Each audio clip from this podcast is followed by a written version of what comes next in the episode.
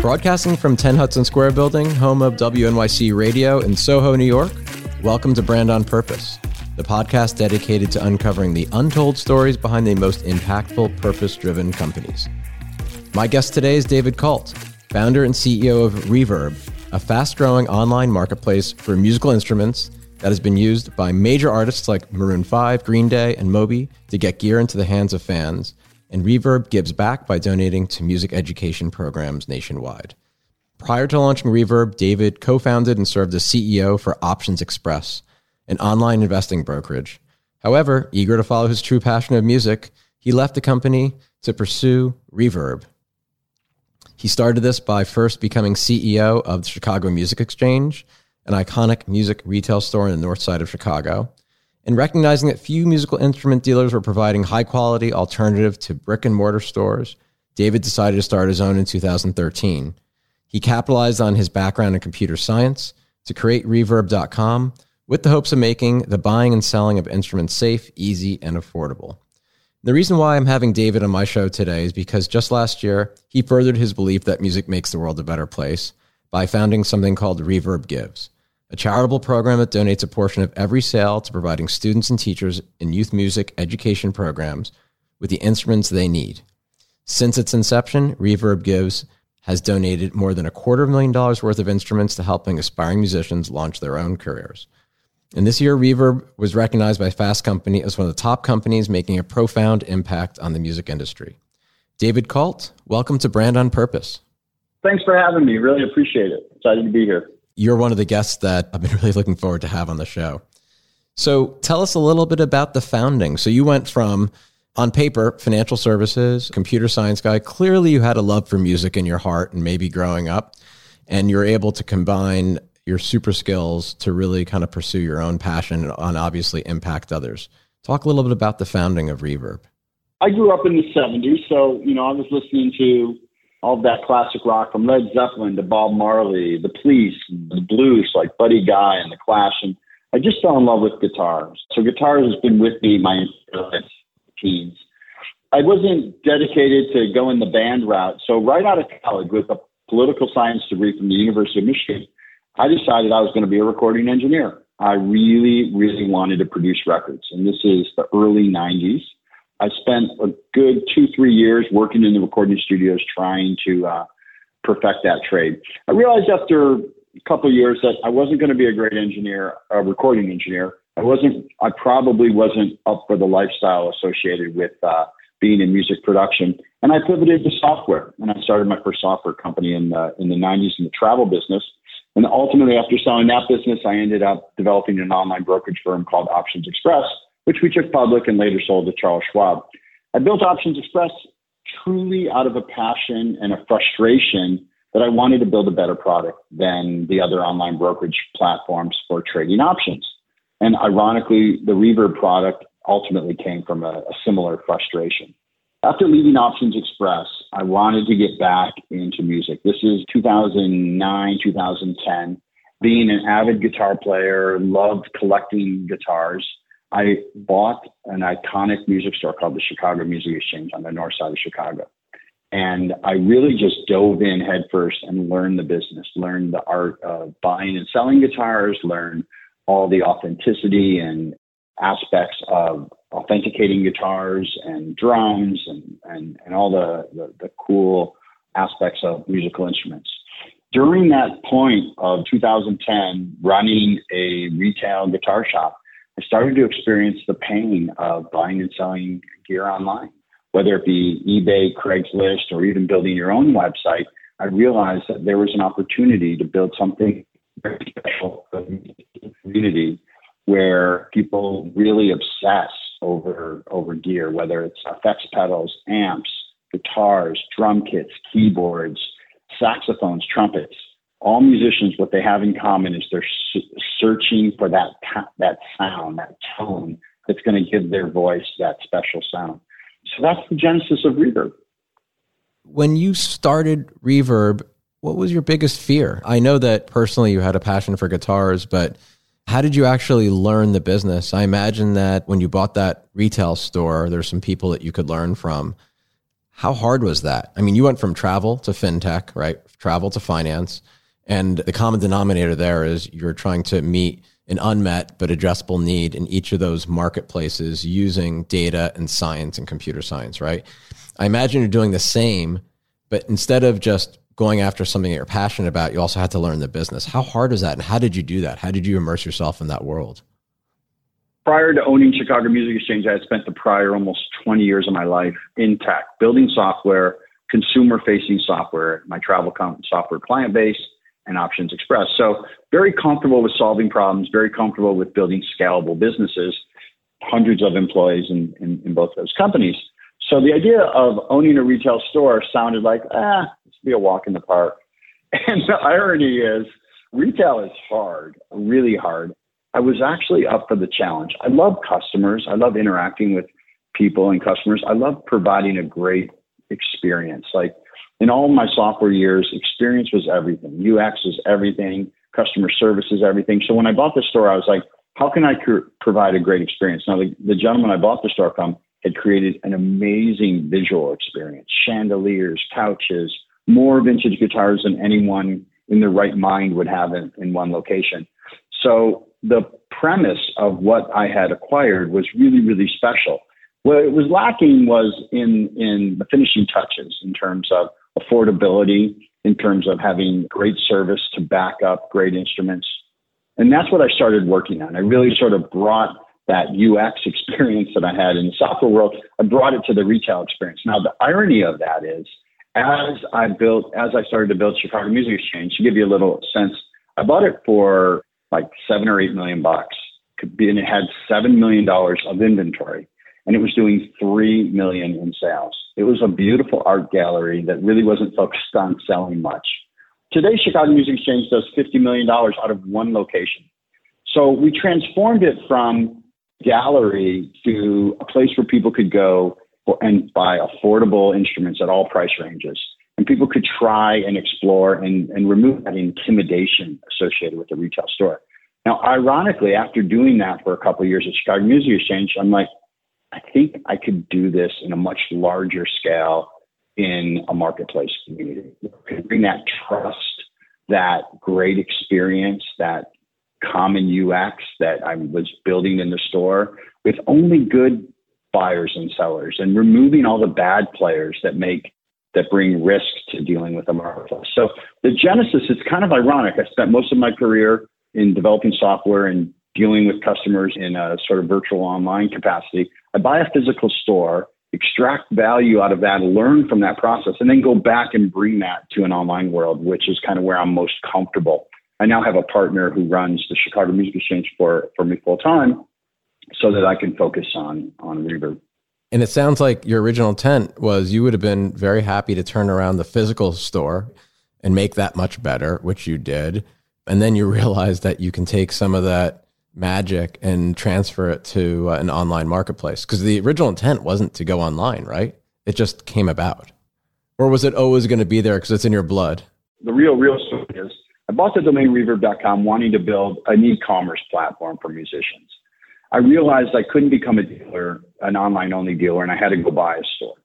So that, so that forced me to buying the store. Once I bought the store, I realized I had bought the store that I where I had bought my guitars, how iconic it was, and I really should let that be Chicago Music Exchange, not let it, not try to turn it into something else. So I literally I forgot about Reverb, I forgot about like my vision for an e-commerce platform, and through that, then I was able to say better than an e-commerce platform, Reverb, trying to compete with Guitar Center and Musician's Friend, a marketplace is a much more inclusive opportunity to bring lots of musicians together and allow musicians actually to compete or to be on a level playing field with dealers. That was one of the big tenets why I went with Reverb uh, versus a traditional dealer. As I said, the dealers are in there to make money and to provide a livelihood.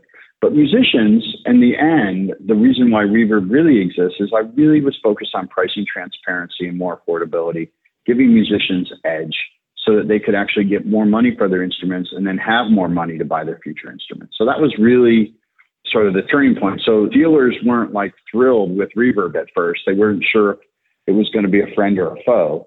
ultimately we've got it so that it's a marketplace that's that includes hundreds of thousands of, of individuals alongside thousands of dealers, and they actually coexist in a very good ecosystem. And how important was it to get well known artists to stand behind Reverb? Well, two questions. One is how important, and two, how hard was that? You know, it wasn't the original focus. The original focus wasn't to do artist shops and to sort of uh, bring the artists on. We knew that if we got, if we, if we were able to attract great inventory, great, unique, used inventory, vintage inventory, inventory that you couldn't experience in a traditional, you know, large big box chain, that we would get lots of eyeballs and we would have lots of celebrity or rock stars behind it. We also spent a lot of the effort on the content side. So by developing great content that was very authentic, not content geared towards selling you, content that was really musician inspired, we were able to have legitimacy. And, you know, I mean, in, in essence, the, we're the David and Goliath, the Goliath being eBay, eBay trying to be all things to all people, not a whole lot of authenticity to musicians. Reverb really focused on being authentic and relevant to musicians. Once that was evident that Reverb was legit, artists started coming more discreetly. We would discover that a seller had just sold their mixing console to Pete Townshend, and we were like, holy crap.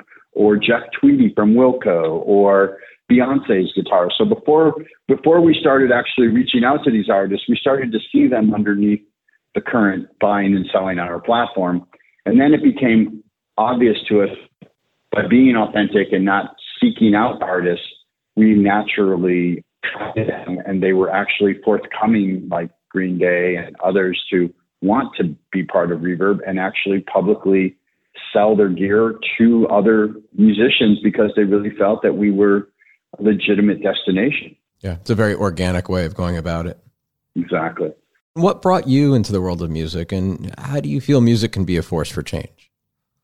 Everyone has their story of how your early development years, how music had inspired you to some passion to me, it was rock music and the blues and a little bit of reggae. And, you know, the Bob Marley quote, when it hits, you feel no pain. Like when that real, like the, the type of music that really resonated with me is, is, is just real authentic passion. Like when, when, when you can hear it in someone's playing or their, or their vocals and you can feel that intensity, it moves you. I'm easily movable, I guess, but I got moved by music at an early age and I never had the chops to be a great musician, both in terms of pitch and in terms of rhythm. I tried, I've struggled, I still struggle, but I definitely feel that music can move people and, and inspire people to do great things.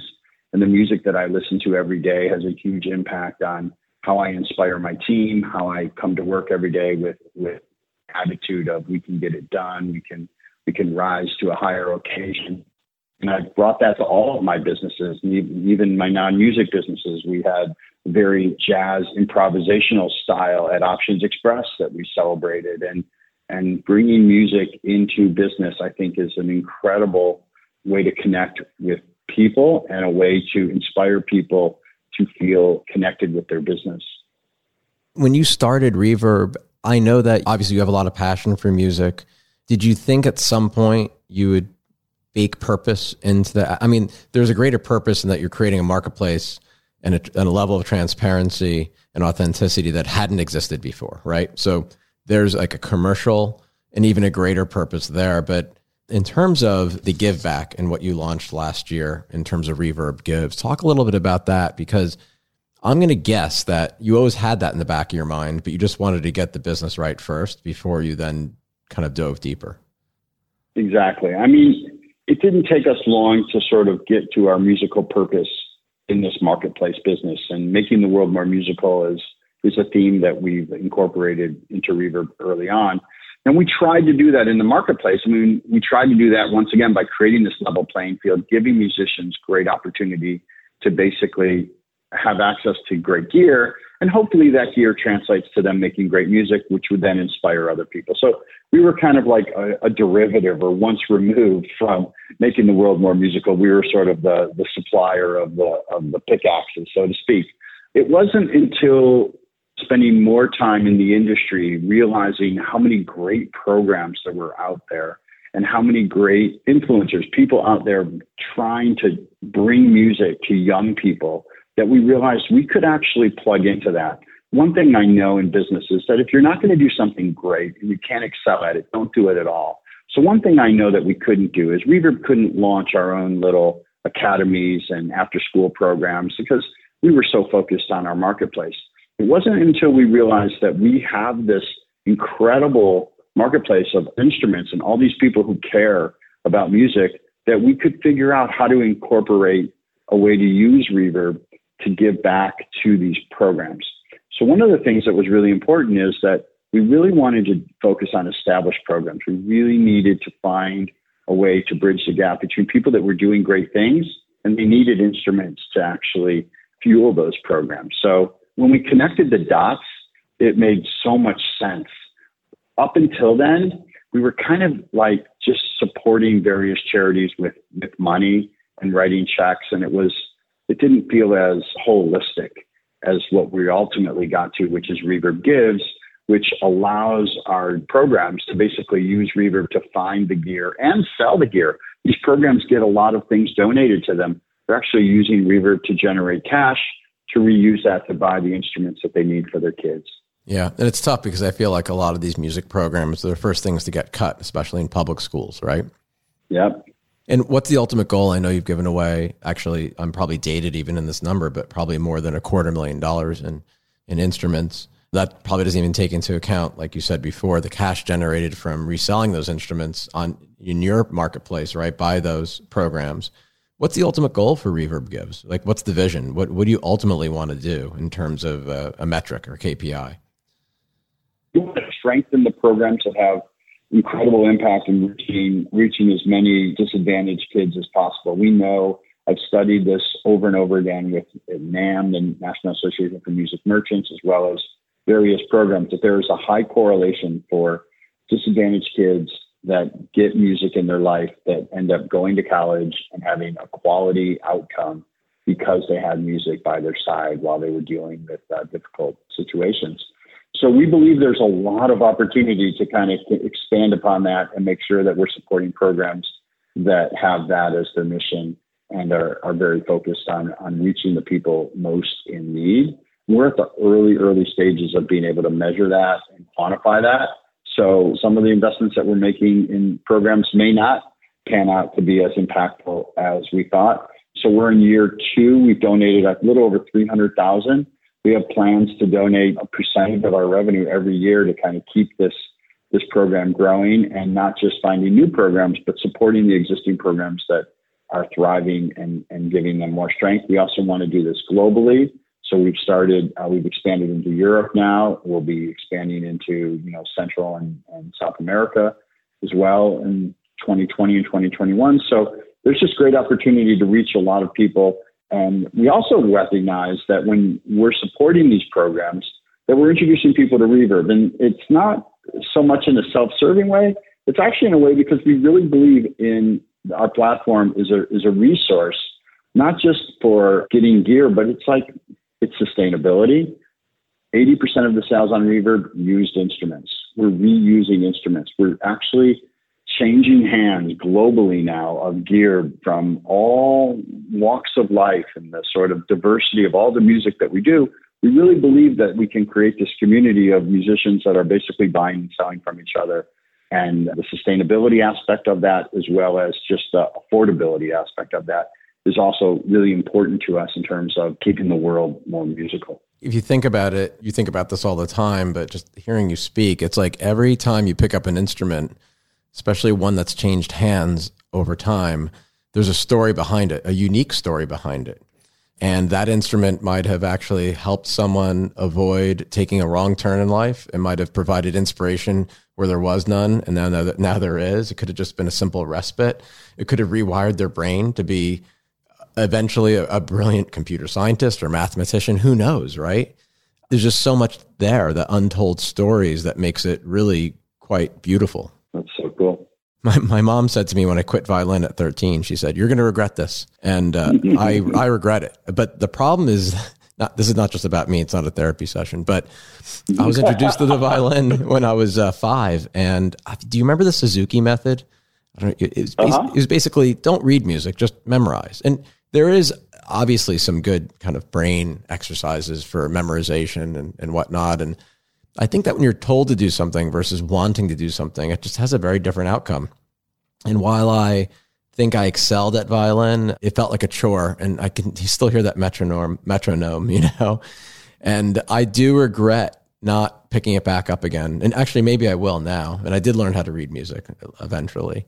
But it was something because I wasn't like a sporty kid at that, at that time in my life. It was something that I could excel in and I could I could feel very good about and it is a regret of mine. I just thought I'd share that with you, just because uh, I'm not sure I've shared that with anybody except for maybe a therapist over the years.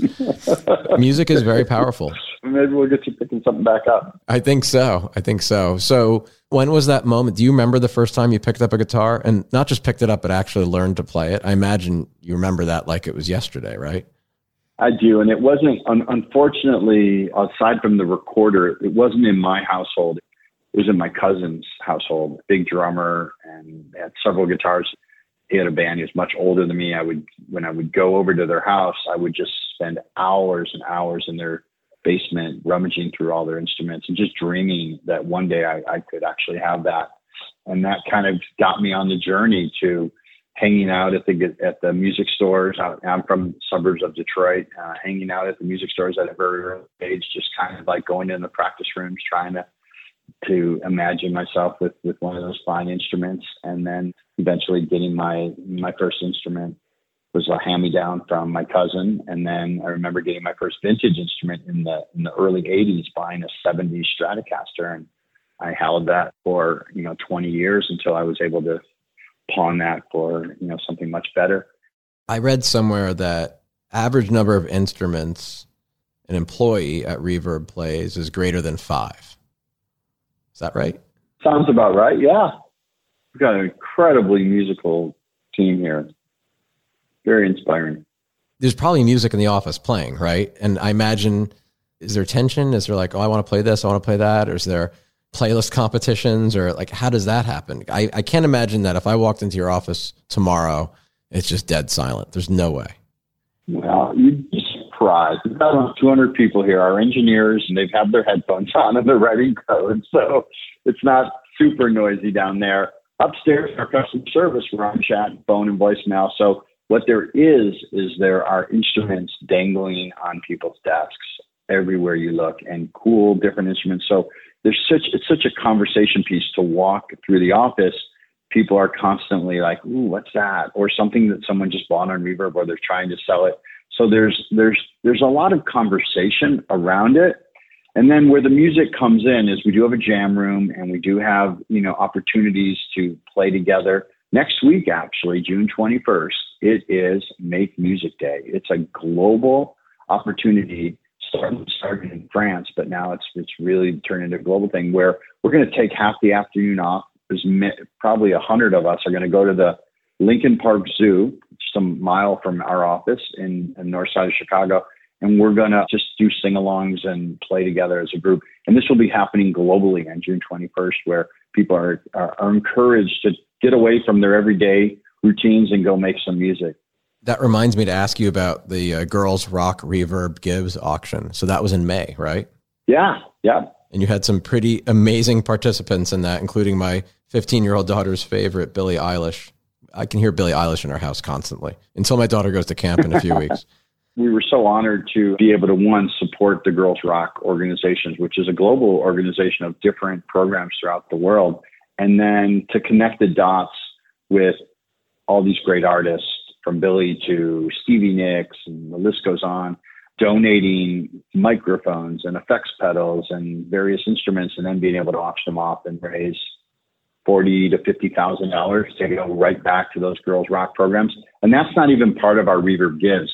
We have artists now. We have artists that are coming on Reverb, and they're asking us how to basically find ways to support various causes that we're already involved in. So there's this kind of like reverb effect or feedback loop that's happening as we now are vetting these programs we now can actually help artists turn their gear into support of these various programs, which is really cool. So, if you were to pick one walk on song for yourself, what would it be? It's Tom Petty. I won't back down. So cliche, but Tom Petty is means an incredible a lot to me. I listen to him daily for inspiration, and he's just an amazing songwriter that incorporates so much about just America and hope and opportunity. And I use his lyrics every day, and I, I, I love to strum his songs too. I'll take it. You know, I always say it's not if it's real, it's not cliche, right? So, so I wouldn't worry about that. Mine would be "Immigrant Song" by uh, Led Zeppelin. And actually, Zeppelin? yeah, get the lead out. Now we're talking. It just gets you going, you know, and it gets everybody going. There's no better. Well, there's there's a lot of great, you know, beginnings of songs, but that one, everybody, it's almost immediately recognizable. I love it in uh, School of Rock. You remember the movie with Jack Black? Oh yeah, yeah. what I didn't realize is that they wrote that following a tour in Iceland, hence coming from the land of fire and ice. I did not realize that until recently. I had no idea. Cool. I like hearing the stories behind the songs as well. Just because you're not new to the music industry, but you're new to it from a business standpoint, do you personally find it hard to separate the art from the artist? So, you know, when something goes wrong in, a, in an artist's life, but the music is amazing, do you think it is hard to separate the two? You know, people will be like, oh, I'm never going to listen to Michael Jackson again, stuff like that. Just out of curiosity, because it's an ongoing debate that I have with a lot of my friends. And I think it's going to continue for as long as humans continue and artists continue to perform. You're not alone in having that debate. I had that debate two nights ago with a really close friend about that exact topic, Michael Jackson. He was giving the argument that he can separate the music because he I didn't watch the full Neverland story, but he said he could separate the music depending on the era relative to let's just say in, in the Michael Jackson story. Right, so Jackson Five's okay. Yeah. That's just one example of, of how our minds work, how we want to justify something or remember, I mean, if music has historical relevance to you in your mind, it brings back memories. And when I first heard this, or the or if you're associating that sound, that song with a time in your life, it's really hard to eradicate that, even with negative news or very disappointing news about an artist's lifestyle or how they live their life, because that memory is, is unique to you. It's a unique experience that's connecting the dots. It's that this, that musical sound is combined with some other elements in your life, totally independent of that artist, how they lived, what they did.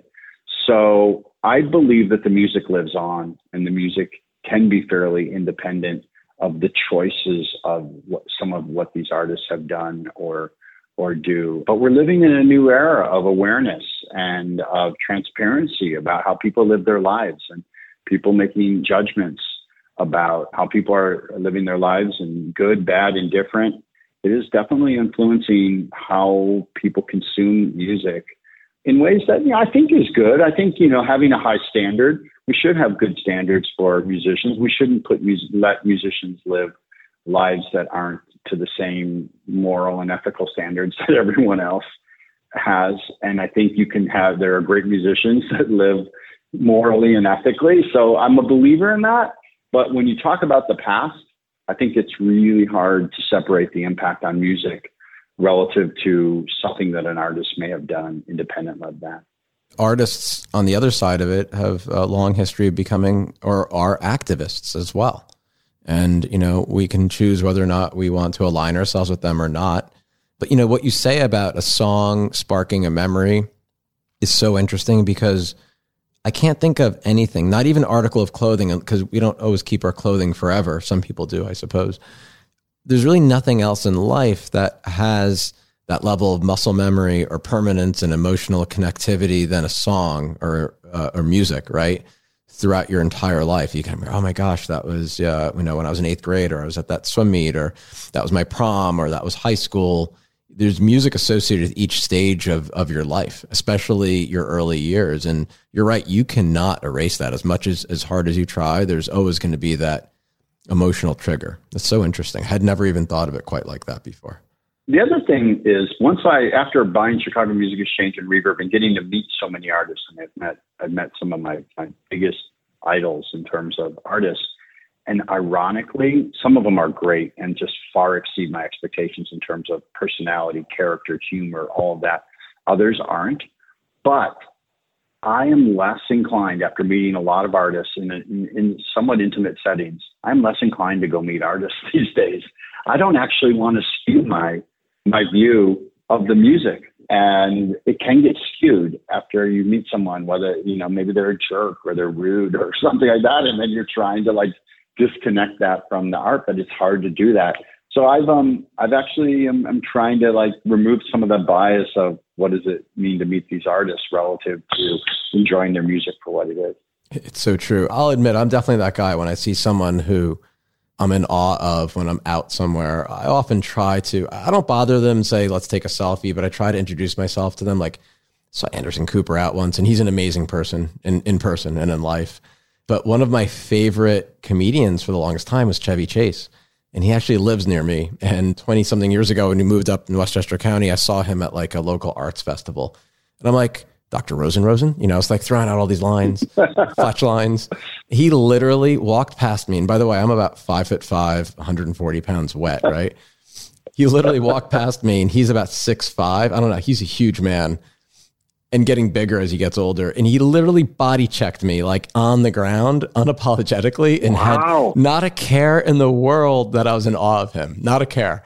And ever since then, I can't wow. even, when I see him, I just look the other way and I can't even watch another Chevy Chase movie. And I'm like, you know, you're not a comedian. You're just a comedic actor, you know, but it's true. You don't, you don't want to put yourself in a position where you ruin a certain vision or a certain feeling you have about someone that has entertained you over the years. So I'm totally down with that. I get that now, but that was a hard lesson for me.